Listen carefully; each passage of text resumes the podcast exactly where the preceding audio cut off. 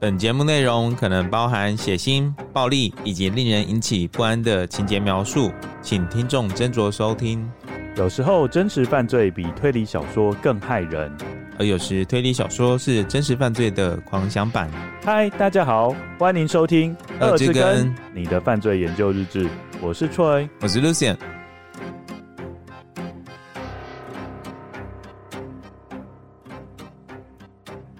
各位跟友，大家好，大家好。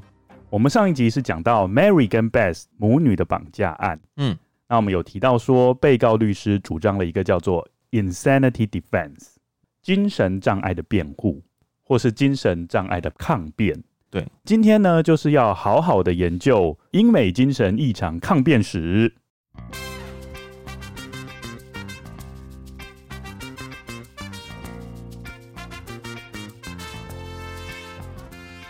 谈到精神异常抗辩啊，先提国内的案子，我觉得大家可能会比较了解。我们在上一集节目快要结束的时候，我有提到前一阵子讨论度还蛮高的铁路杀警案。嗯，那个案子在第一审的时候，法院是认为被告是有思觉失调症，这个算是比较新的名词。思觉失调症以前就是精神分裂症，哦，现在改名字，啊，对，他现在改名字。好，因为法院认为他罹患这种精神疾病，所以一开始在第一审的时候呢，是判他无罪。不过呢，我们知道检察官就上诉了嘛。二审的时候，法院有参酌医院的鉴定报告，还有医生的专家证人在法庭上面的证词，最后是判定被告的辨识能力还没有完全丧失，所以改判十七年。那我们知道这件案子即便已经出现了逆转，但是在二审的结果出来之后。网络上面的乡民啊，还是愤愤不平。而那我们就请 Lucien 念一下部分乡民在网络上的留言。一审法官是不是法盲？要是死法官的亲人就不会这样判啊。反正有罪无罪都是法官说了算，官字两个口，怎样都有理啦。法官也应该被关才对。你在新闻上如果有看到类似的案例，也就是被告被认定是有精神障碍。不需要负担刑事责任，那你对这些案子会有任何的反应吗？就是会像他们一样是认为啊，那你这个法官就是乱判，然后你是恐龙法官，你根本不了解说被害人内心的痛苦。可能要分两个两方来看了，就是其实每次看到这种新闻，我是都没有讲什么。那你内心里面有任何的波澜吗？当然会觉得自己会替被害家属感同身受，就觉得说很难过。为什么说？他今天他的亲人被这样子对待之后，然后他会觉得说正义没有得到伸张。可是站在法官的立场，法官他又有他自己，呃，我要 quote 一下专业的法律认知，嗯、那可能跟我们一般平民百姓正义有没有得到伸张的认知会不一样，会有出入。嗯，对，那所以我自己会同情被害人的家属。至于说留言讲这些话，我是不会去讲这些话。嗯，我就只是替他们的家人感到 sorry，觉得很遗憾，就这样子。那我觉得我们做这一集是有一定的意义的，嗯，就是我们可以把所谓的一般的乡民跟我们的法官对的认知差距稍微缩小一点，可能会在听我们的 podcast 之后，越来越趋于有一定的共识。嗯，呃，如果就我的立场来说啦，就是一些高曝光的案件，法官一般来说都有很大的办案压力。因为我相信没有任何一个法官会希望大家把它冠上“恐龙法官”这个称号。对，现在这一集呢，我们就放下所有的情绪，以理性的态度来讨论这个议题。嗯，我在这边先建议各位跟友，在收听我们这个节目之前，可以先去听第二十八根跟第二十九根这两根，我们是很完整的交代一遍 Mary 母女俩绑架案的前因后果。因为我们在把这一段历史讲完之后，我们要把我们得到的结果去套用在这个案件上。如果你有先听这两根的话，你会更了解我们的思考脉络。OK，请各位根友跟着二之根坐上时光机，回到两个世纪以前。生生，这个时光机感觉上就是会出事的那一种零件有问题。好。今天的故事有一个特色，就是篇幅都不长，但是有一些小细节，我希望各位跟友稍微留意一下。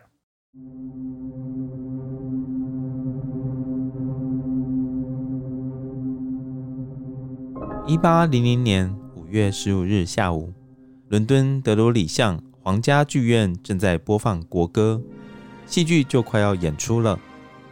剧院内部，人人的目光不约而同地注视着剧场的入口，因为今天有重要的人物要大驾光临。当国王乔治三世进入戏院，在众目睽睽下朝皇家包厢前进时，出乎大家意料的，一个尖锐的枪声响起，皇家包厢附近出现白色烟雾，群众先是一片静默，接着立刻陷入一阵混乱。显然，有人试图暗杀国王。事后发现，子弹有惊无险穿过乔治三世身旁，乔治三世毫发无伤，而歹徒立刻被逮捕。他的名字叫 James Hetfield。我们不知道 James Hetfield 的早年生活，但在这起案件发生六年前，他曾参加土尔宽战役，在战场上，他的头部被刀子刺伤了八次，因而受到严重的脑伤。当 James Hetfield 战后回到英国后，许多人都认为他好像是变了一个人。他开始积极参加千禧年运动，并认为如果他被英国政府处死，耶稣基督将会第二次降临。因此，他决定暗杀国王，换取死刑，以实现这个神圣的预言。法院以叛国罪审理 James Hetfield，但由于这件案子惊动全国，因此本案由知名律师 Thomas Erskine 担任 James Hetfield 的辩护人。Thomas Erskine 主张 James Hetfield 患有精神病，但当时对于精神病的概念是很模糊的。那时候对于精神病的理解，仅仅是精神病患会展现小孩子或是动物的行为，因此他们不知道他们在做什么。但 Thomas Erskine 决定要改变这种观点，他认为大众对于精神病的理解不应该这么狭隘，因此他在法庭上主张。James Hetfield 患有精神病的理由，并不是因为他的行为像小孩或者像动物，而是他在射杀国王时，他脑中的妄想驱使他从事这种行为，失去了现实感。Thomas Erskine 找到三位外科医师出庭作证，他们认为 James Hetfield 头部的创伤造成了这一些幻觉和妄想，影响了他的人格和行为。这场审判仅仅进行了六小时，法院就判决 James Hetfield 因为患有精神病无罪，但他终身都需要待在精神病院里。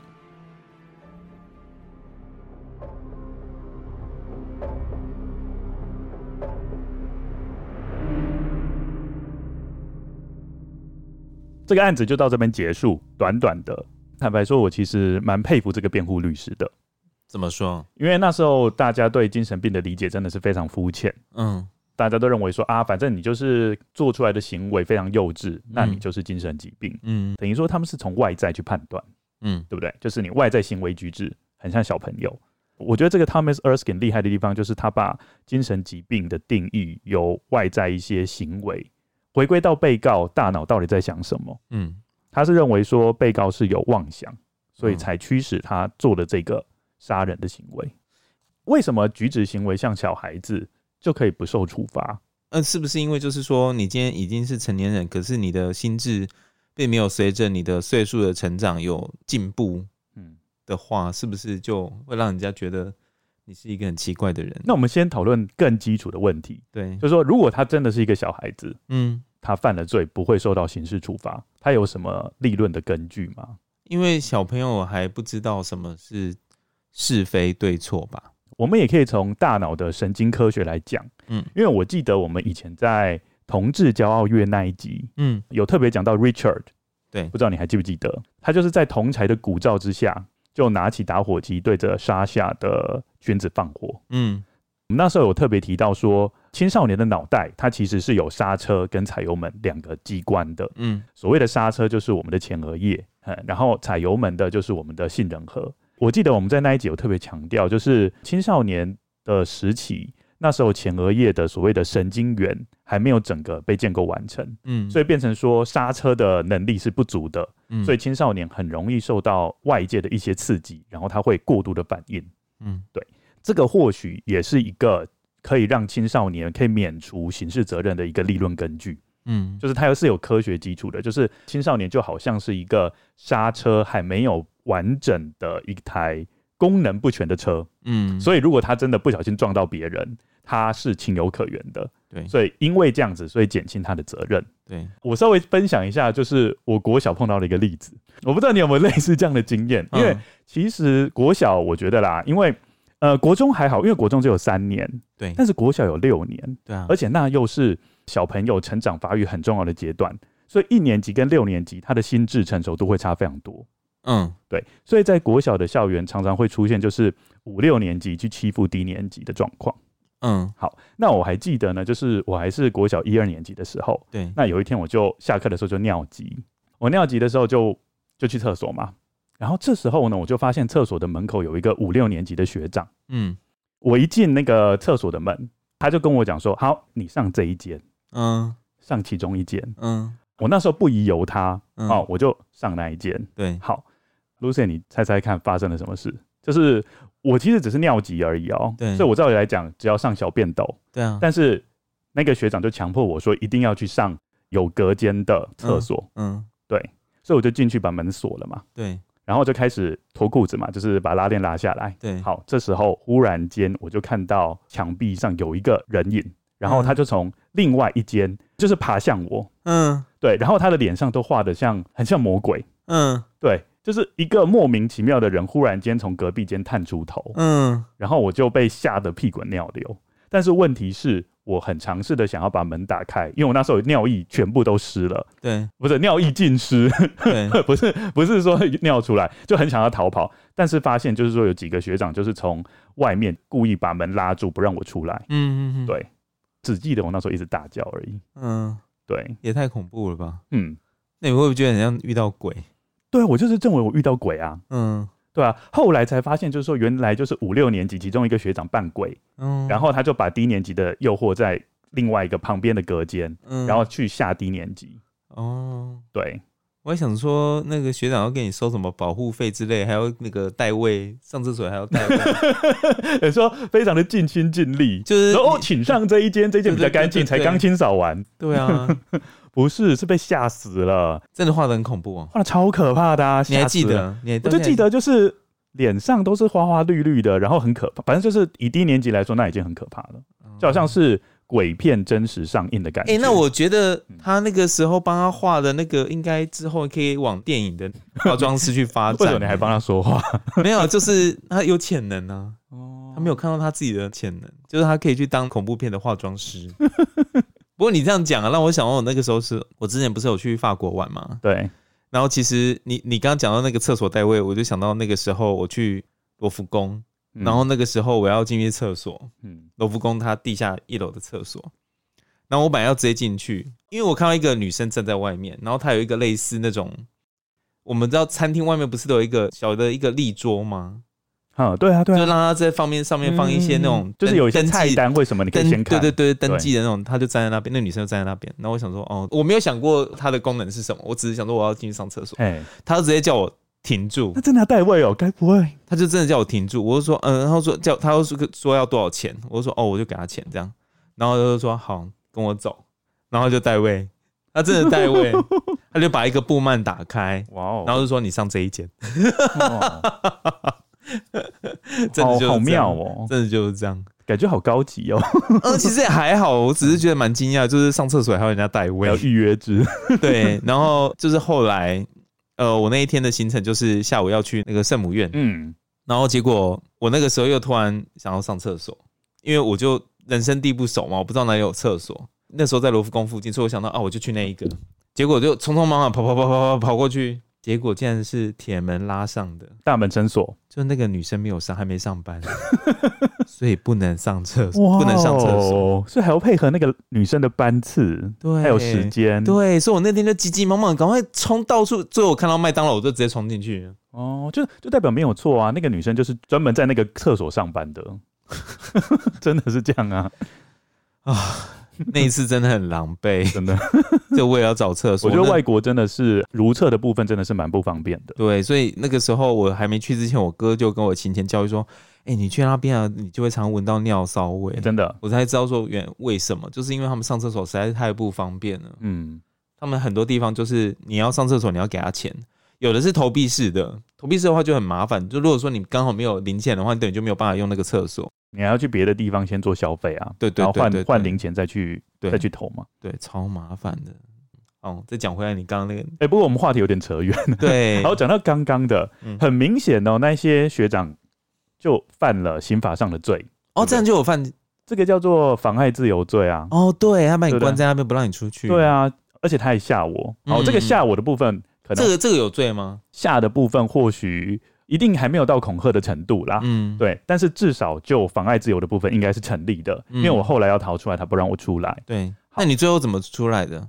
后来就是上课中响起啦，哦，他们就赶快跑了，他们就他们就走了，但是后来我那时候还叫训导处，现在叫学务处，嗯，那时候训导主任在两三天之后，好像就在升旗的时候公开跟全校讲，嗯。他就有说，呃，最近有发生这一件事情，嗯，对，然后蛮多学弟妹都受害的，嗯。嗯，我才知道说，哦，原来我之前看到的不是鬼，不然的话，他们其实也没有给解释，嗯，而且他们都跑掉嘛，然后后来我再一个人出去，所以我真的不知道那到底是人还是鬼，尤其是在小学一二年级的时候，嗯，那时候是真的觉得有厉鬼出现在厕所，因为我们常常小时候小学的时候都有那种厕所闹鬼的传言啊，哎，可是说实在，我我其实小时候有自己本身有看过。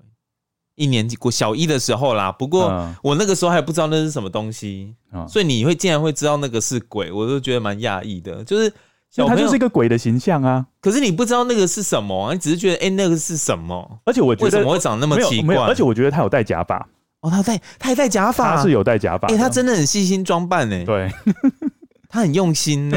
好，我们先我们一直扯远，我要讲的是，他们有犯罪，好，但是他们后来。就没有被处罚。哦，我那时候记得很清楚，很所以后来有抓到是谁？有抓到是谁，但是没有处罚。OK，那时候我只记得就是记校规而已。那时候我有问那个我爸妈，嗯，说，诶、欸，他们会不会被判刑？然后我记得我爸妈那时候很难跟我讲，嗯，对，为什么？因为我们那小时候没有那种概念，我们那时候的小时候的概念就是说，如果你犯错，你就是要被处罚。对。然后通常这种罪，如果是刑法上的罪的话，那就一定要被关进去。嗯。但是后来我发现，那几个学长还是生龙活虎的出现在操场啊。然后后来进军好莱坞，成为恐怖片的化妆师。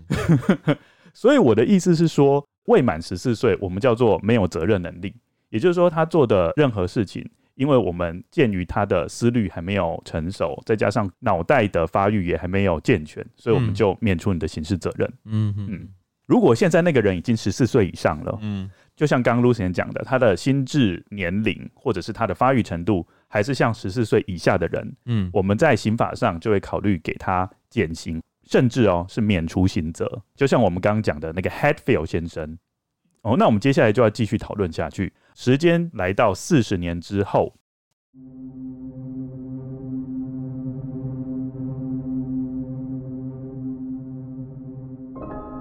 时间来到四十年后，当时英国首相是罗伯特·皮尔爵士。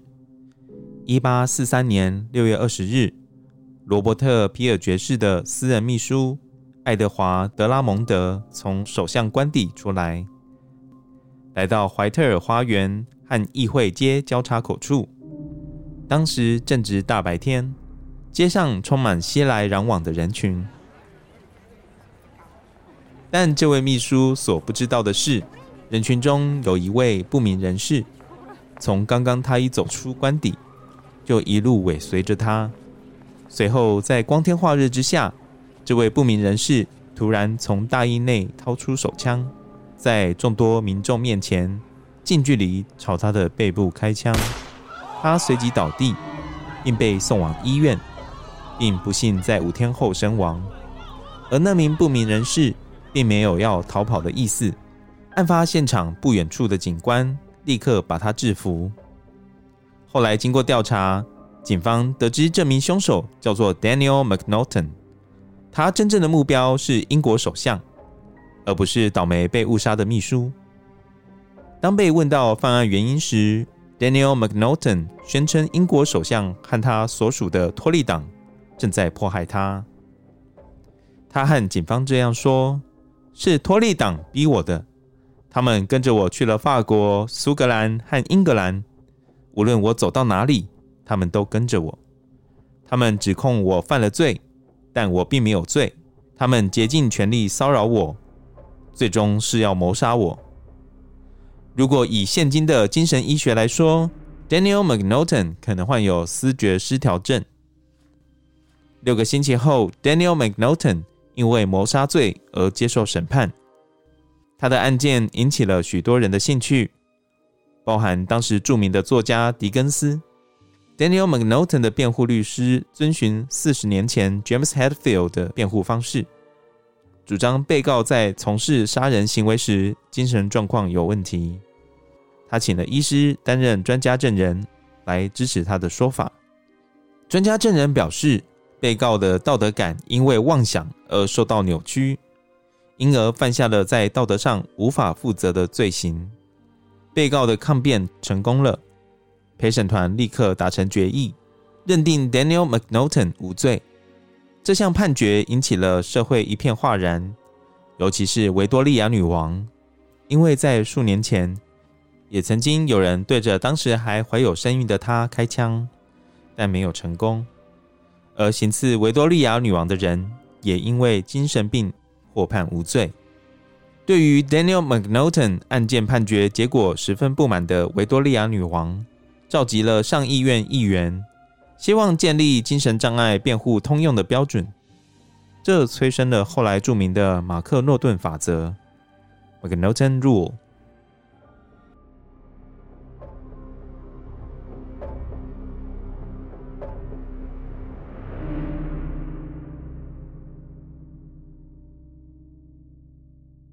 好，那我们接下来谈谈马克诺顿法则的内容。他们后来是认为，如果一个人要能够因为精神疾病而免除或者是减轻责任的话，要符合一些条件。好，我先稍微念一下，就是被告在行为当时因为心智疾病，好，心智疾病是前提哦，要因为这些心智疾病而怎么样呢？第一个，因为心智疾病而无法知晓行为的本性和特质。之前会觉得太拗口吗？白话文是好，所谓的无法了解行为的本性和特质的意思，就是不知道他在干什么。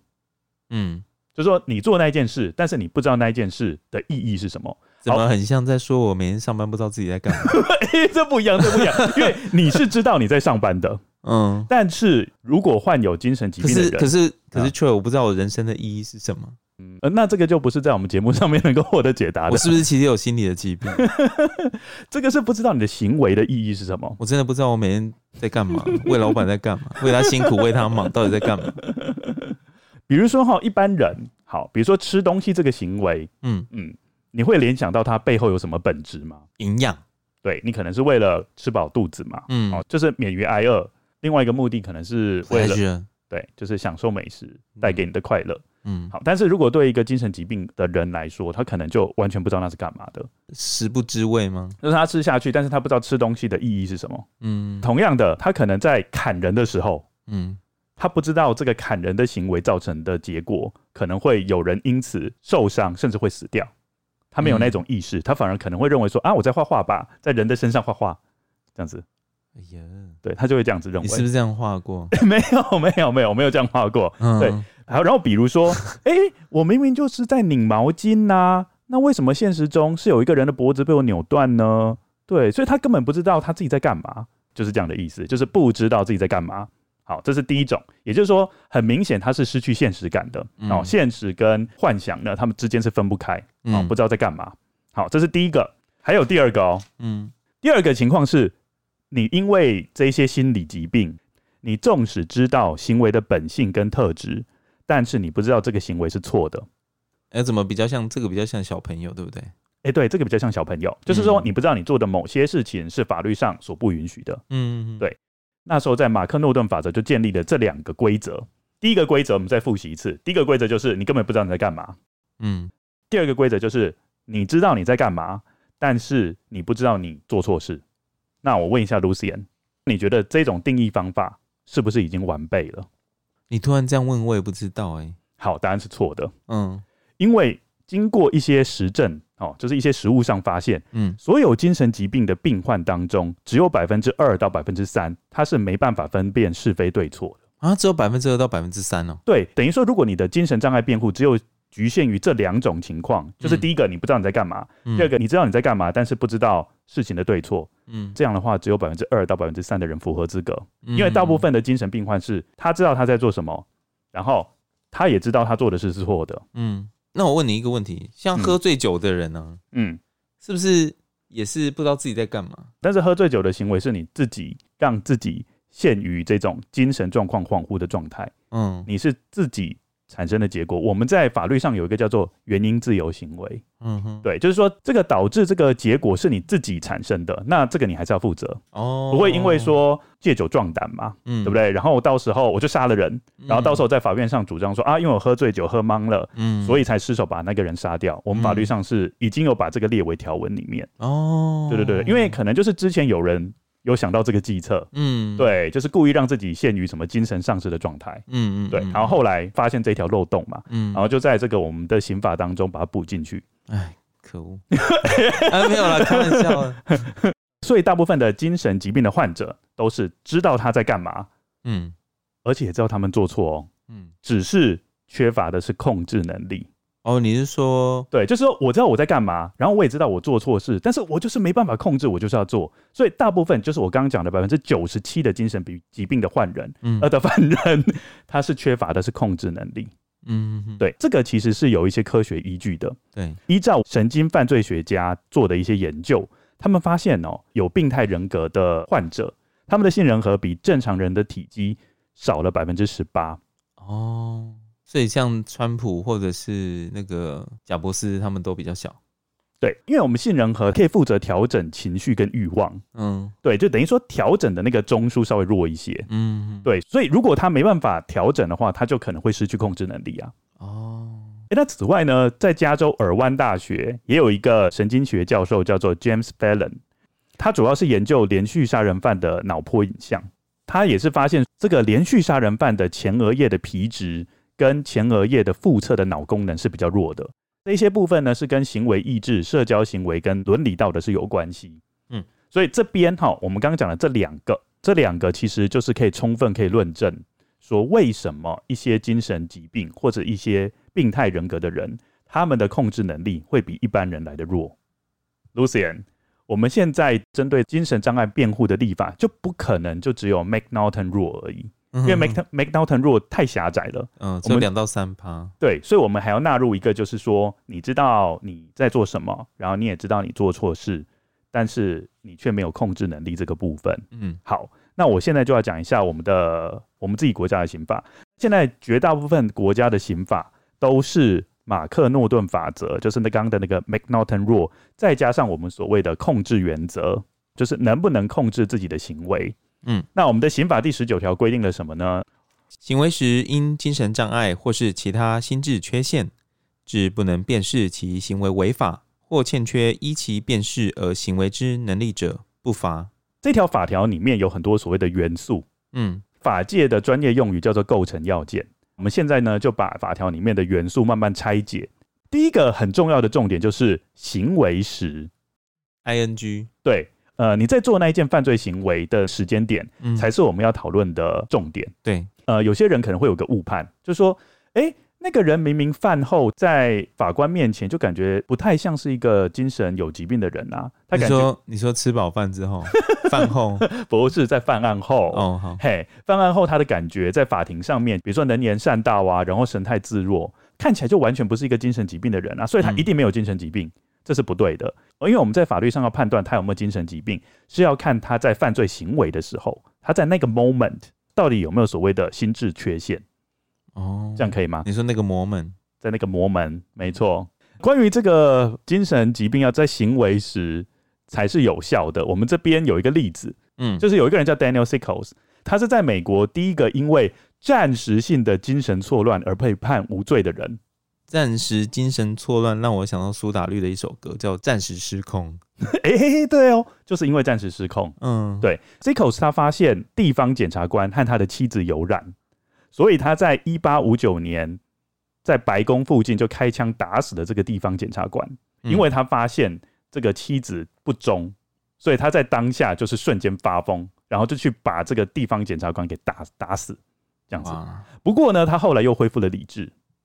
嗯嗯，那你觉得这个人要不要罚？答案是不用，因为我们在判断那个人有没有精神疾病是在什么？是在犯案当时，他犯案当时就是他犯案当下就是陷入一个精神错乱的状况，所以他不罚。好奇怪哦！可是如果说今天你很火大的时候也会很失控，那这样也可以不不必被罚哦。这个可能跟另外一个要素就是所谓的义愤杀人，他有一些应该是说义愤义愤义义愤义愤。我想说义愤是谁？义愤杀人就是我心中忽然间涌起了熊熊火焰，然后我要把那个人给干掉，嗯、叫义愤杀人。但是那个还是有不一样的，他是判断那个人是在当下是不是义愤杀人，而是他真的已经起笑了。哎，那你怎么区隔这两者的不同？这个就要精神病学家去判断啦。那他要怎么去判断啊？就是他又不在现场，那个时候案发的时候他不在现场，那。我今天这个犯案的这个人，我就把他讲的，就是很像暂时精神错乱的这个方式去解释，就不要讲说自己突然就是整个熊熊火焰在燃烧，因为这样义愤杀人，嗯，是不是？我觉得有瑕疵吧。嗯，我觉得当然这一个是有他可疑之处，嗯，但是我觉得他这个判决是没有问题的，因为就是要看行为当下。那我们回归嘛，假设 Lucien 你没办法被说服的话，我觉得好不公平。好，那那那这样犯案的人就直接都说啊，我那个时候就是失去控制啊，我就是想要杀人这样。好，我讲另外一个，我们回归国内的案子好不好？哦，在一九九三年有一个叫做邓如文杀夫案。嗯，邓如文是谁呢？她就是一个长期受到家庭暴力的一个人。她后来就是因为受不了丈夫对她的暴力，然后就把她的丈夫杀掉了。嗯，二审法院是判定邓如文在犯案当下。他也是跟我们刚刚的那个 Daniel Sickles 一样，就是短暂疯掉的状况。嗯，纵使邓如文在案发后能够清楚陈述案件的所有细节，他还是符合精神耗弱的条件，所以呢，就把他减轻刑度，改判有期徒刑三年。因为我们知道杀人罪原本是有期徒刑至少十年以上。嗯，对。那这个案子你会不会比较能够接受？没有了，我只是很好奇，就是说到底要怎么去判断这个人是短暂还是？怎么样？我觉得你可能还要看他，他受到这个折磨的时间。比如说像邓如雯，她是长期都受到丈夫的虐待，已经持续很久。对，对那你说她瞬间崩溃，我是觉得蛮合理的啊。对啊，就在瞬间内，她就是真的没办法，她就是陷入一个精神病的状态。嗯嗯，这样子。OK，嗯，刚刚那个 Daniel Sickles，他可能也是一样啊，他可能知道了这件事情，他就是真的没办法忍受，也是瞬间崩溃。还是是因为他叫 Sickles？所以是 sick 嘛？sick，他是 sick，I'm sick。所以第一个要件 OK 吗？就是要判断一个人有没有精神疾病，要看行为当时。嗯，好，接下来还有第二个要件，就是精神障碍或是心智缺陷，这个到底谁说的算？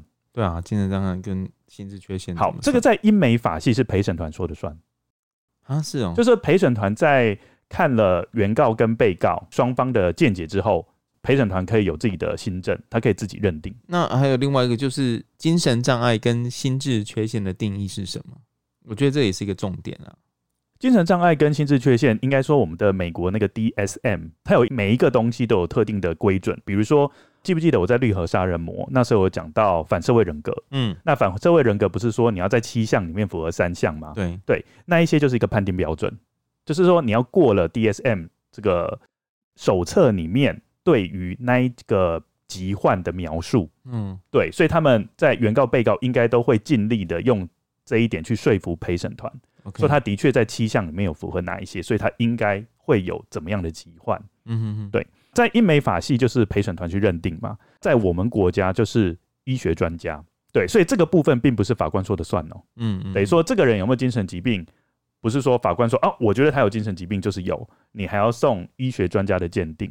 哦，这样再回来讲，刚刚你提到那个乡民讲的那些话，对，就是回应他们，就是说今天犯人的精神状况跟他的心智状况是怎么样，其实并不是法官说了算，法官只是就呃这个医学专家的判定结果，然后去就是审断说呃要怎么去处理这样的状况。对，不过哈，在我们实务上常常会出现一个情况，嗯，就是说原告会去请自己的专家证人嘛，对，但是被告也会请，对，常常这两个会互相矛盾。哦，所以变成说我们的法官会比较困难，嗯，他就要建立新证嘛，去认为说他到底是比较相信原告方还是被告方，嗯，但通常啦，还有一种情形就是送第三人鉴定。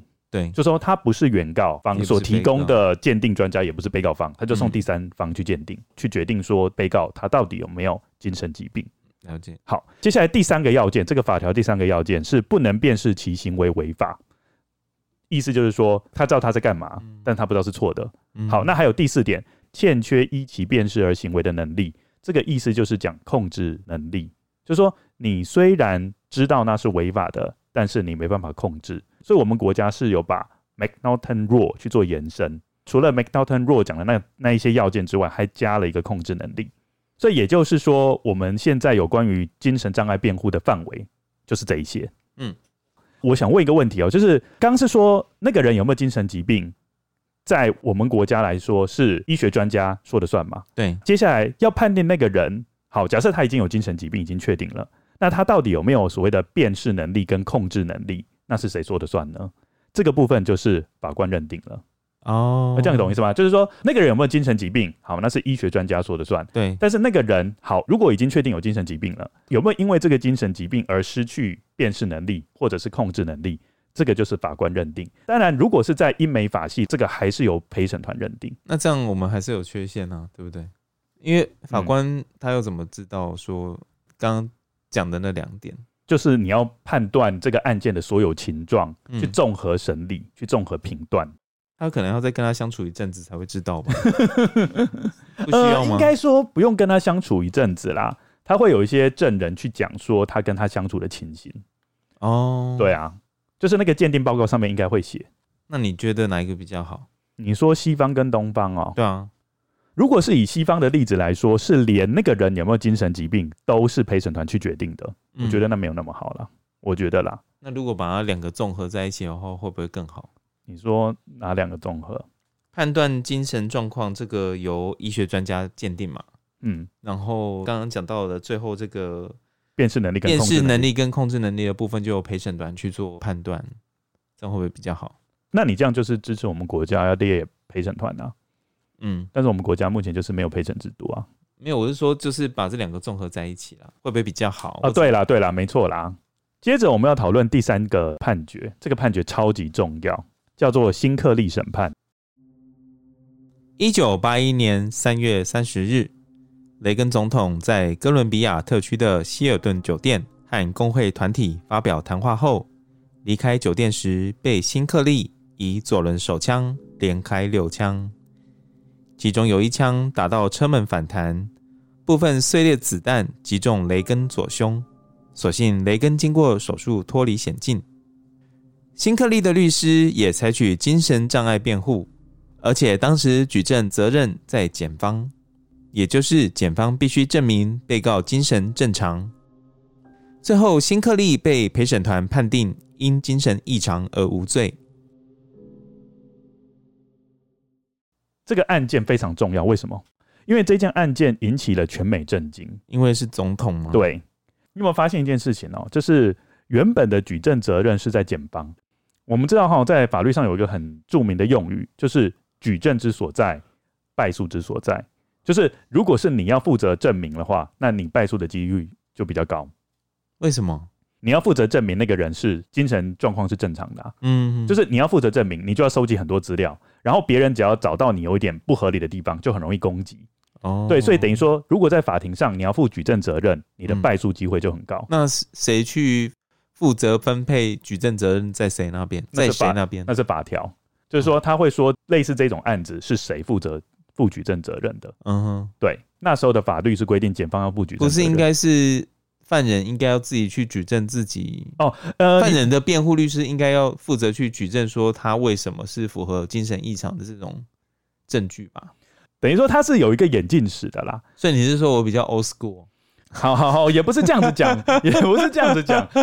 好，我们先不要讲这个精神障碍辩护的部分，我们回归就是我们国家。嗯，我们国家好了，假设一个人被起诉了，嗯，那你觉得应该是谁负举证责任？就是起诉方啊。对，所以应该是检方。对，所以应该是国家负举证责任。对，是国家证明有罪。对，而不是你要证明你无罪。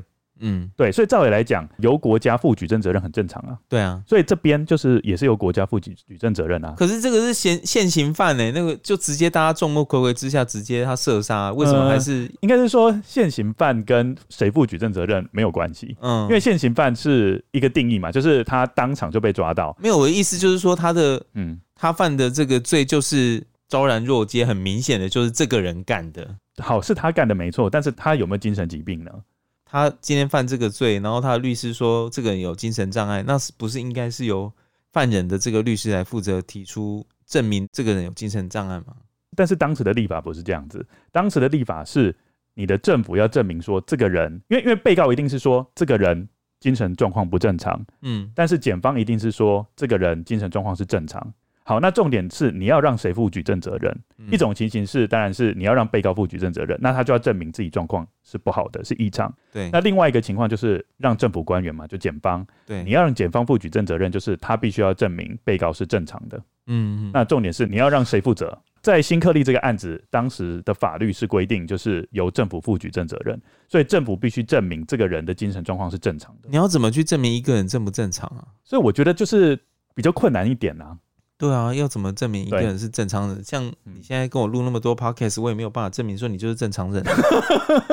哎、欸，我是正常人，各位哥你要记得。对啊，我没有办法证明啊。如果今天要有一天要我说，哎呀，那个 Troy 是正常人，我也证明不出来啊。对啊，你说要怎么证？要怎么证明嘛？啊，什么叫正常？什么叫不正常？所以他们要说一些理由啊，说给陪审团听啊，嗯、看他觉得合不合理啊。嗯。好了，所以这一件事情呢，我觉得主要原因是检方他负举证责任，所以他败诉的机会就比较高。嗯，好，所以在这一件案子当中，新克利就胜诉了。这个是让全美民众不太能接受。嗯，所以你会发现一件事情哦，在经过新克利这件案子，有四个州就因此废除了精神障碍辩护。嗯，这很夸张，我觉得这超级不合理的。为什么？就是有四个州就是干脆不让你主张精神障碍辩护了。嗯，对。为什么你觉得这样很夸张？因为我个人认为说，你不能因噎废食。嗯，对，就是精神疾病本来就不应该是用刑法去处置它。对对，然后你因为只是因为说你这件案子败诉了，你就变成说所有的人在这四个州里面都不能主张他因为精神障碍，然后免除刑责或是减轻刑责。我觉得这超不合理的。就有点像是这样子，因为他犯了一个大案子。那假设假设这不是精神障碍辩护，假设是变成一个十四岁小孩，嗯，好，那他我们就想成另外一个状况，就是现在这四个州就废止说十四岁小孩如果犯罪的话，他可以主张他自己因为十四岁以下，所以就免除刑责，嗯。那就变成一个宝宝不小心捶了你，然后你受伤就告他，嗯，然后他就上法院，然后他就被关，我觉得蛮不合理的。我觉得蛮合理的，为什么？没有，就应该这样讲了，就是说。今天不管这个案子的大或小，我觉得今天有人就是会利用这个漏洞去钻这个法律漏洞，然后去达到自己私刑的这种行为。好，那我继续讲下去哈。这是有四个州是做这件事情，嗯，好，包括哪些州呢？堪萨斯州、蒙大拿州、爱达荷州跟犹他州。就这四个州呢，你都不能主张精神障碍辩护。嗯，对，我觉得这四个州的精神障碍的人应该要赶快逃走。就在这个四个州，就少了很多个辩护机会啦。好，但是大部分的州并没有那么极端，大部分的州是把精神障碍的举证责任从检方移到原告。哦，这个比较好啦。对，大部分的州是做这种事情。像我印象最深刻就是之前台南的汤姆熊有一次，就是一个小朋友在那边玩，嘿，然后就有一个一个成年男子就把他杀了，只是因为他想要入狱，不想要工作。嗯哼哼。我记得这个案子后来他是用精神，他也是用精神障碍辩护哦。对。这个案子后来怎么样发展我不知道，只是就是说我对这个案子印象很深刻，就是觉得说这么小的小朋友，然后就因为你自己不想要工作，然后他又用这种精神障碍的这种抗辩，我就觉得真的很不合理啊。嗯，但是如果我把举证责任做个转换，这应该就还可以吧？嗯，对，就变成你必须要证明你是有精神错乱，不然的话你就要被关。嗯。对，他本来就想要被关了，他想，反正本来就想要被关了，所以你就是他就可以用这种方式，因为他本来他就是想要被关嘛，所以那他就不用辩，他就不用抗辩啦。他但是他的目的，但是如果他不抗辩的结果，可能就是他以一般人的状况被判刑，而且还有可能被判死刑吧？会不会？会被判死刑啊？但是会不会执行又是另外一回事。对啊，对啊，所以他当然不希望死嘛，他喜欢长期吃牢饭嘛。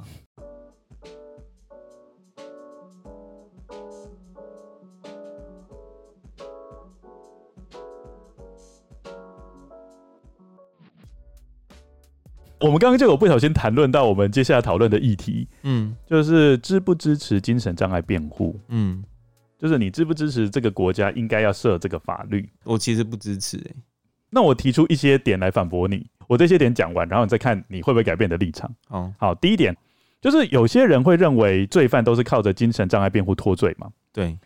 不过实际上经过研究发现，如果你使用精神障碍辩护，然后你被判无罪，嗯。但是你实际上反而会被关得更久，对，因为你会被送到所谓的矫正机构接受治疗，对，搞不好比你的刑期还长，嗯，对，所以主张精神障碍辩护并不是全部都是利哦，有的时候还有弊，嗯。第二点，有些人确实没办法替自己的行为负责，然后接受刑罚，因为他可能就是真的丧失现实感，他根本不知道他在搞什么。啊，你却判他刑，啊，你把他关进去，那后来放出来也不会改进，甚至可能会变本加厉，嗯，这是有可能的。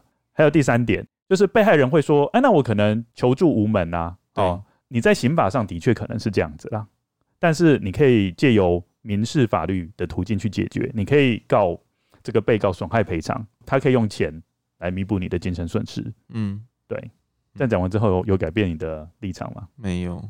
哦，真的哇，你好 stubborn 哦，很很难。没有，就是我觉得今天这个立法都是站在害人的那个人去立法啊。没有去想过被害人的感受。嗯，我觉得啦，这个精神障碍的这种都是在保护伤害别人的人，可是都没有去，就是没有保障到被害者。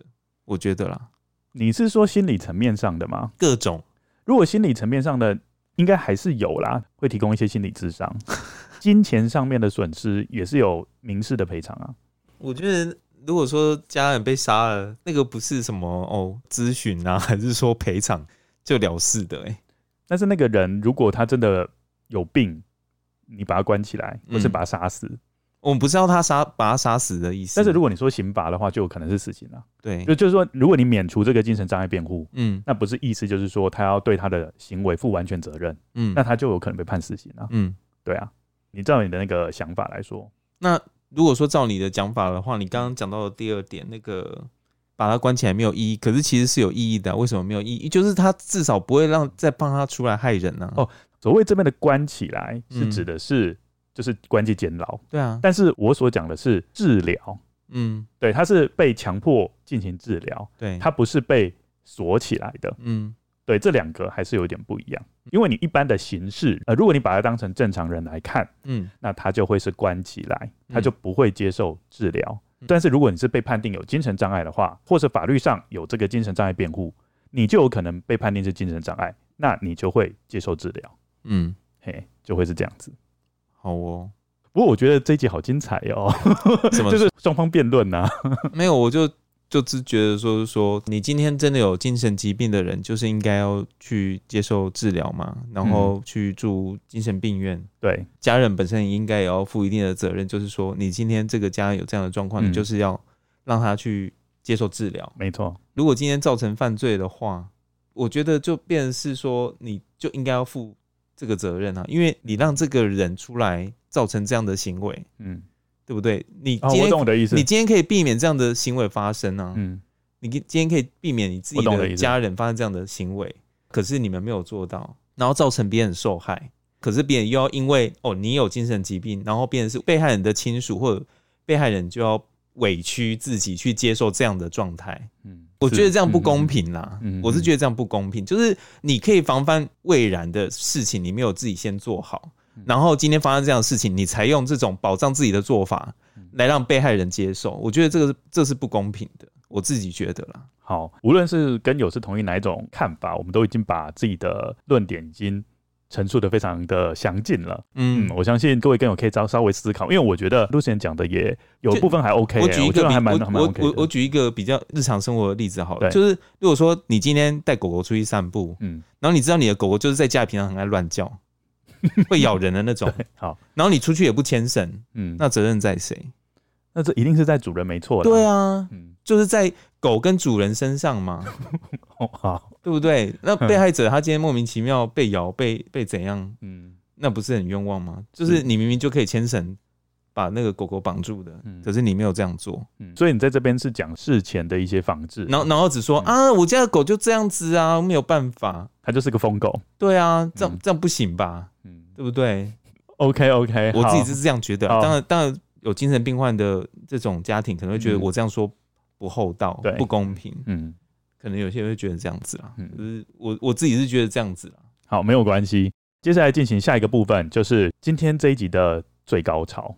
嗯承接前面两根，我们要讲一下薛明生的精神障碍辩护，嗯就说他到底有没有符合精神疾病？嗯。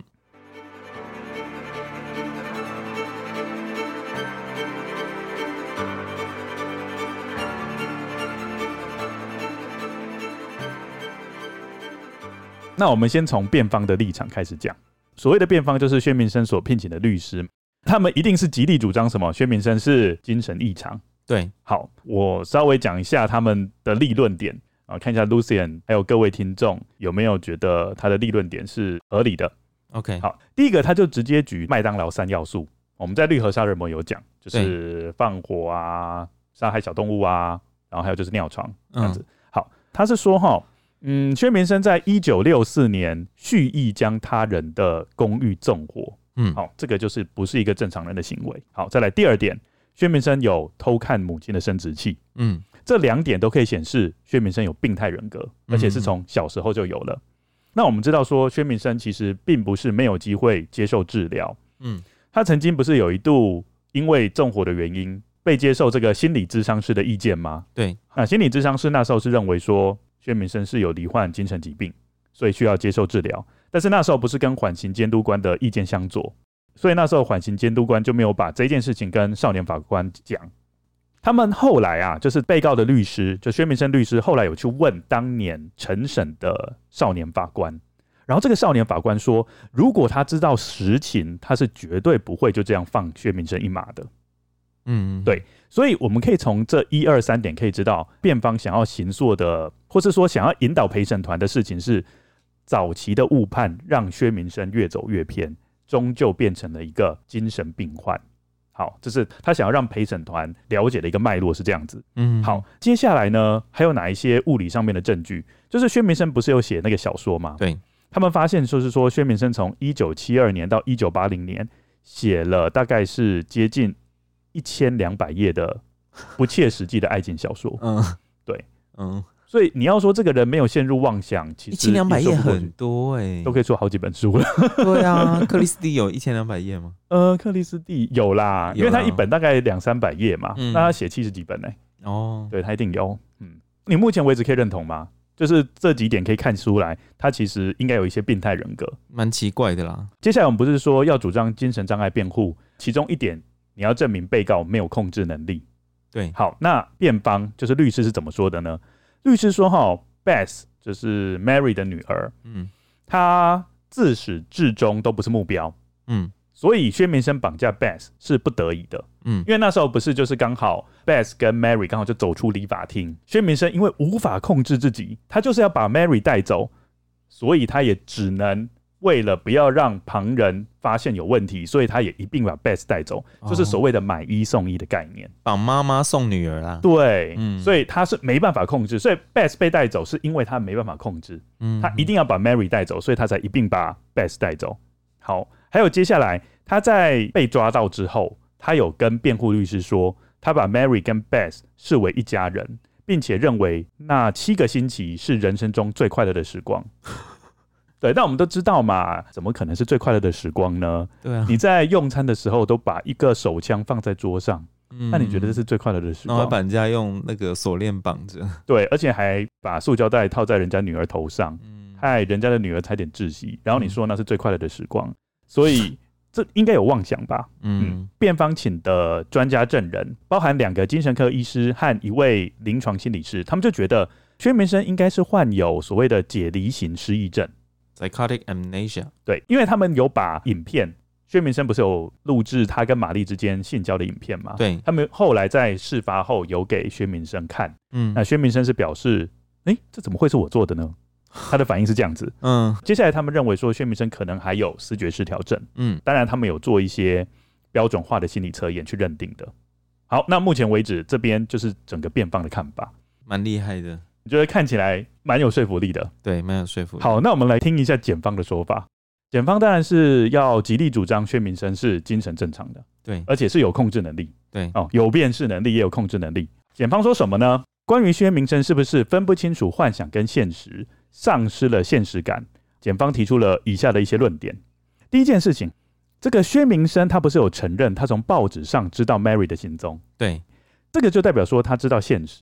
如果你这个精神病患是活在自己的小小世界里面，嗯，你是不知道报纸是干嘛用的。你也不会特别去查报纸，去观察说 Mary 这一家人什么时候才会从菲律宾返国。而且我们那个时候不是有说嘛，就是呃，Mary 他们一家人回到美国之后，有办一个，他就是当地的报纸有宣传嘛，然后就是说他们有办一个讲座，对不对？对。然后请大家来，然后他那个时候还有看到报纸，然后就跑去听他们的讲座，还有出席。对啊，对啊，对啊，一定是分得清楚现实嘛。嗯，对。还有第二件事情，他侵入 Mary 的住宅三次，哎。嗯，对，这个代表说他应该也知道现实啊，他还挖了个洞听他们在讲什么。对啊，哎，那个部分不知道现实，你怎么可以挖一个洞？对啊。好，接下来他们从影片中发现哦，薛明生有仔细调整摄影机的角度，而且还有擦拭额头的汗水。嗯，就代表说你是分得清楚幻想跟现实，因为你还知道要擦汗。如果你是活在自己的幻想世界中，即使大汗淋漓，你也不会有任何感觉。嗯，这个检方的想法。嗯，而且。在绑架期间，薛明生照常出去工作，他也照常支付薪水给员工，照常支付款项给厂商，代表说他在案发当下哦，在那一段时间都还能够跟人正常互动啊。嗯，这个是检方的论点嘛。对。那我自己有做一个补充，我自己的想法是说，薛明生那时候不是有强迫 Mary 写一些信？嗯，这个一定有现实感。对啊，因为他就知道现实中的警方在找他。对，嗯，所以你要说他完全。无法区分现实跟幻想，我觉得不可能。对对对，他就是要避免警方抓到他嘛。嗯，好，刚刚是讲说有没有丧失现实感的问题，接下来控制能力的部分，检方是认为薛明生在犯罪行为当下一定有控制能力。怎么说？好，在绑架期间呢，Mary 有出现两次的生理期，而每当生理期出现的时候，他就没有性侵 Mary，代表他是控制得住的。哦，这是第一点，不是因为怕。见血吗？对，好，这是第一点。第二点，薛明生在犯案前已经有事先准备好手枪，而且他还准备大型纸箱来遮住 Mary 跟 Beth 的身体。嗯，他还买了锁链跟胶带，就代表他是有预谋的，而不是突然看到 Beth 跟 Mary 母女俩失去了控制能力，然后把他们绑架。嗯，他是有预谋，而且他不是还有在那个壁橱里面放了那个桶子，让他们可以上厕所。对啊。他一定有事先准备啊，嗯，因为所谓的失去控制能力，就是犯案的当下，你忽然间就啪，你的神经就忽然断了嘛，就忽然一定得这样做，嗯，对不对？而且他还把 Jason 也绑了，表示说他知道说，哦，今天如果 Jason 没有一起绑的话，Jason 会跑去跟别人讲，对，表示他自己都神志很清楚，没错没错。而且呢，检方也说，这个薛明生根本没有所谓的解离型失忆症，嗯，因为呢。在陈述这个案情的时候，他把细节都讲得很清楚。但是当他被问到犯案当天他有没有携带枪支，他就立刻表示他忘记了。所以检方的结论是说：好，没错，可能薛明生有某一方面的精神疾病或者是心理疾病，但是并不影响到辨别能力跟控制能力。听完检方跟辩方双方的说法，都审会比较偏向哪一方？有罪。哎哎，你但是你刚刚哎你你刚刚不是还蛮支持辩方的吗？没有啊，没有。你不是说他讲的还蛮合理的嘛。因为你先讲那个嘛，我还是要为了节目效果。哦，还不错哦。好，那你觉得如果是以你的话，你大概是各打几分？他们都已经把他们论点讲出来了，你拿打几分？嗯，如果是刚刚刚二二跟八吧，哇，差那么多。嗯，那你呢？我觉得差不多哎，但是我觉得差不多三七啦。哦，三七真的。哦，好。所以我们知道后来的结果是陪审团就认定薛明生那时候的精神状况是正常的。哦，后来陪审团有通过，觉得他正常。对，因为他们不是检方辩方都把他论点讲吗？嗯，那那、啊、其实你刚刚就是扮演一个陪审团嘛。对，那我就是把所有检方辩方双方的说法跟你说。以你来说，你也是判说薛明生有罪嘛？对，那在当时也是。当时就是认为薛明生是有罪的，然后法官就判处无期徒刑。哦，好，这件案子不是只有绑架案而已哦，嗯，还有一件杀人案，就是 Jason 的案件。对，嗯，薛明生的辩护律师团呢，就跟检方达成协议啦，就是如果薛明生供出 Jason 的遗体位置，检方就会把起诉的内容从一级谋杀改成二级谋杀。差别在哪边？刑度。哦，对，你的刑度就会大幅降低，因为一级谋杀你可能被判处无期徒刑或死刑都有可能，嗯，但是如果是二级谋杀，大部分都是判处有期徒刑，嗯，对。那也因此呢，Jason 的遗体就如愿被发现了。后来发现呢，就是他是在绑架日当天就被用钝器打死。那时候薛明生不是有把他们这三个人载到一个很偏僻的地方，对。他不是有把 Jason 从后车厢拉出来，接下来拉出来之后，他就把我们汽车不是有专门撬开轮子的铁棒，嗯，他就用那个铁棒把 Jason 打死，然后就弃置在丛林里面，嗯，然后再开走。OK，对，所以 Jason 是当天就丧命了。这边我要稍微补充一下，就是在审理 Jason 这个案子的时候，检方有邀请 Mary 出庭作证，嗯，这时候发生了一个悲剧，就是薛明生忽然冲到 Mary 的面前，用刀。往 Mary 的脸部砍，哎、欸，为什么他会身上有刀子啊？我觉得是法警他没有尽他的职责啦，他没有好好搜身，就就他就暗藏了一个刀子在口袋。而且证人席跟被告席应该有一段距离吧？是有一段距离，但是他就是在 Mary 要出庭作证上证人席的时候，他就忽然冲到前面去，然后就开始往人家的脸部画，这样子。哎、欸，这个我那时候看这个稿，我还上 Google 去查，我怎么查都查不到，你是怎么找到的？你说查不到什么？就是往他脸上乱砍的这个哦，我是在本书看到的、啊、哦。对对对，好，他就被缝了六十二针。嗯，当然啦，这个停期就被迫延期。嗯，但是有人说这个其实是辩护律师的阴谋。为什么？哦，就是故意要让他觉得他就是精神有问题。对，没错，因为那时候的目击者都说，哇，薛明生的动作很像猩猩呢。嗯，所以这个可能是辩护律师说啊，你就砍他几刀嘛。嗯，这样子的话。你就会在旁人的面前看起来像一个疯子，那可能别人就会认为你真的有精神障碍、啊。你、欸、这个律师如果真的这样交代薛明生的话，那个律师也可以一起下地狱去。这个真的是有人臆测是这样子，嗯，就是他是想利用这种方式去影响陪审团的看法。这根本就是魔鬼代言人啊！哎、欸，真的耶。嗯，好，接下来在 Jason 的案子当中，被告方也就是薛明生的律师又再一次使用精神障碍辩护了。嗯，他讲了什么理由呢？他说。呃，薛明生没办法控制，他是失去了控制能力，他一定要把 Jason 杀死，因为如果他没有把 Jason 杀死的话，那他和 Mary 的相处时光就会被 Jason 破坏。嗯哼，所以他是失去了控制能力。好，那那后来又好，那这个是辩方的说法吗？OK，好，那检方是说什么吗？检方的说法是说，薛明生的目标根本不是 Jason，我相信这个大家都有共识嘛。对，好，而且薛明生有时间可以理性的决定是否要放 Jason 一条生路。嗯，因为你大不了就是你不要 Jason 嘛，那你就是在从里面把他放走就好，你也不用用那个铁棒把他打死啊。对啊，对吧？但是你就是要把他打死。嗯，好，所以 Lucien 你是比较偏向谁的说法？当然是检方喽。嗯，你你也觉得他讲的比较有道理吗？Justice。嗯，好，所以呢，薛明生的律师又再输了一次。嗯，对他等于说他两场官司都输了。嗯，好，那薛明生就因为二级谋杀案而被判处了四十年有期徒刑。才四十年，第一个谋杀案是被判无期徒刑的哦，所以等于说他有一个无期徒刑，然后再加一个四十年。OK，然后原本还要判他割六十二伤害罪，对伤害罪，但是玛丽说算了啦。就是玛丽不想要再追究了，嗯，因为他觉得差不多了，差不多了，因为那个再判也多不了几年。OK，哎，就这样子，所以薛明生很明显他要在监牢当中过一辈子。嗯嗯。接下来跟各位跟我讲一下，就是案发后 Mary 一家的最新动态。嗯、呃，这两夫妻呢，因为我们知道他们是传教士家庭嘛，对，他们就回到菲律宾服务，嗯、然后在二零零九年退休了。嗯，然后在案发当时还是八岁大的 Beth，现在已经结婚了。嗯，薛明生呢，薛明生就是还在监狱里还活着，这样子。Okay. He serves you right。不过我想要岔题，然后问一下 Lucien 一个问题，好、哦，就是说。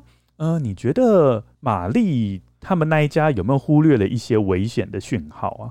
就是人家明明已经三次侵入你的家庭，可是他也有报警啊，他不是没有报警啊。不过你记不记得，就是在案发前大概八年前吧，嗯，薛明生还要闯到他们公婆家，对，可是他公公婆婆可能也没有把这事情跟他讲吧，哦，或是也没办法连接在一起。对啊，对啊。嗯，然后你另外一个要去想，就是他那个时候公公婆婆有没有跟 Mary 讲？因为因为那个时候薛明生有警告他们嘛，就说你不要讲出去。对，那说明他那时候出于害怕，他也不敢讲，嗯，所以就什么都没有说。嗯，那所以 Mary 就完全一点警觉心都没有。薛明生不是在他家床的下面挖了一个洞吗？对啊，表示 Mary 都没有在打扫床底下。如果你有在打扫床的下面，你就看到那么大一个洞，你就知道了、啊。或是扫地机器人忽然间不见，嗯，出现在地下，掉下去。就哎，扫、欸、地机器人怎么没有回来？怎么现在下都已经太阳都下山，他怎么还没回家？对不对？哎、欸，真的哎，所以这边提醒我们要勤打扫、嗯。对啊，勤打扫的重要性，搞不好就找到一些蛛丝马迹，找到一些什么摄影机啊、录影机啊，什么东西，窃听器。窃听器。对对对，对啊。哦，这很重要。嗯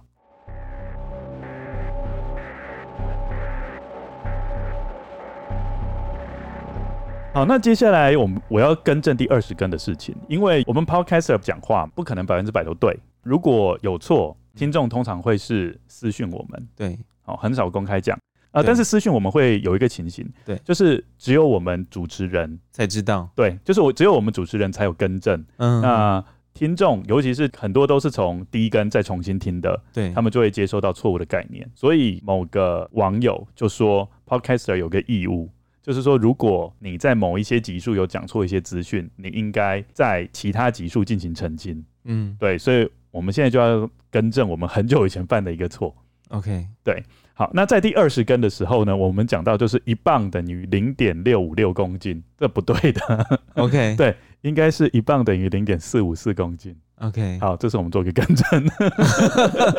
好，谢谢这位跟友的回馈。对，好，还有让我们能够。其实不止一个 位更友讲哦，不止一个吗？就是那一件那那一集一播出来，至少有四五位都说、okay. 都说不对吧？零点四五四才对啊！还好我是文科的啊、哦，你都没有发现到有异样。哎、欸，理科生，好啦，那我们接下来要进行我们节目的最后，就是要回复各位跟友在 Apple Podcast 给我们的留言。这个留言呢是由 Anika。零一二九所留下的留言，它的标题是“宝藏频道”，内容是是从 IG 广告发现这个频道的，点进来听了一集之后就完全着迷了。有悬疑的故事，也有可爱的两个主持人。Troy 主要是科普担当，Lucian 是卖萌担当，那挂号并没有。两个人口齿清晰，叙事口条流利，事件资料也很齐全。让人可以随着 Troy 的描述进入到当时的氛围。除了叙述事件，两个人也会以自己的角度来讨论。问题没有对错，只是为了让听者能有不同的观点来看待事件。这点我觉得很喜欢。即使是悬案，也很喜欢听他们两个分析可能的凶手，因为两个人完全就是在代表文科跟理科两个不同领域的思维，搭配起来相得益彰。除了事件，他们也会介绍推理小说，听完他们的简介，真的会很想拜读这些作品。所以，如果你也对悬疑案件和犯罪以及推理有兴趣的话，请一定要听听看这个频道，一起成为跟友吧。最后，偷偷表白，Lucian 真的好可爱，讲英文好好听。我也很喜欢 Troy 啦，不要误会。耶！哎呦，被表白。然后我觉得就是听 Anika。嗯的描述，我们两个人好像可以去演那个 Sense and Sensibility，真的哎，真的哈，理性与感性，没错，嗯，真的。那你觉得我们两个人的特质真的是这样子吗？就是一个理性，一个感性。嗯，我觉得他好像是一针见血，对对，好犀利哦。他从我们的平常之间的谈论。就可以看得出来，应该应该是说我们在节目里面也有讲到，我是文科嘛，那你是理科，所以但是文科也不一定是一定就是这样的思维啊。哦，就是说一不一定就是文科就是比较 sensibility sensibility，对，不一定啊。但是你却是真的是这样子啊。哦，对，没有错，对啊。然后我真的是 sense 啊，嗯，very。哎、欸，对对对，人家有跟你表白，你要回应他，啊，就是他，他还有讲说你的英文好好听，哎，你要不要分享一下，就是英文怎么学啊？口音的部分。呃，其实我在呃还没有进国中之前，就是小六的时候，我爸就有在教我 KK 音标。呃，那个时候我们那个年代了是 KK 音标，那现在的小孩子的话都是学自然发音嘛。对，那个时候就是我爸就有教我去听一些呃外国人的一些呃口语的一些录音带。就是叫我跟着念，然后学他的语调。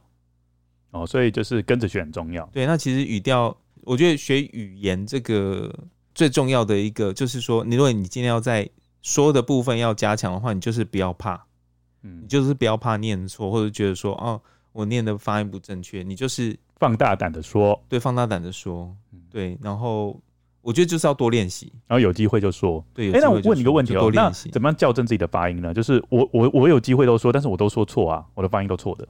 像我自己的话是常常我，因为我本身就很喜欢看电影嘛，嗯，那我也很喜欢听西洋歌，对，那其实我我自己也很会跟着唱，哦，就是、那我就会模仿他的发音呢，我就会自然而然去模仿他的发音，因为我想要念，我想要唱的跟他一样，嗯，就会去模仿他的对，这也是一种校正的方式啊，因为有一个范本给你嘛，对，嗯，就像你在看韩剧或者日剧的时候，他有时候也会有一些只字片语嘛，那你会跟着跟着学，对，就跟着念啊。嗯就比如说啊，不要走，卡金马，那你就跟人就跟人念，就知道哦，原来不要走就是卡金马，呃，就学会了。那当然可能说我发音可能不是很正确，那可是我就会知道说，哦，这个他就是叫不要走，嗯，那我就会就是有有时候没事就拿来乱讲一通，嗯，也是一种尝试嘛。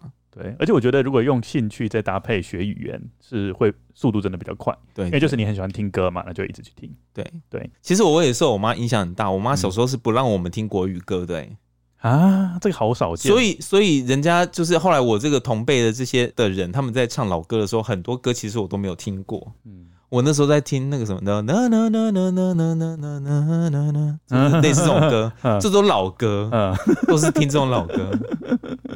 那种 Country Road Take Me Home，这个类似这种，就是这种很老的歌。嗯，好，那我们今天的节目就到这边。我们谢谢 Anika 给我们的留言，那也非常感谢她能够持续收听我们的节目。那也欢迎大家可以在收听完我们节目之后，在 Apple Podcast 或者在其他的平台给我们留言。最后，我想要跟各位听众说明一下，就是说，在刚刚对于精神抗辩的这个，还有就是精神障碍立法这个部分啊，虽然说我是持反对方的，那可是其其实这并不代表就是说我对这些精神病患是没有同情心的。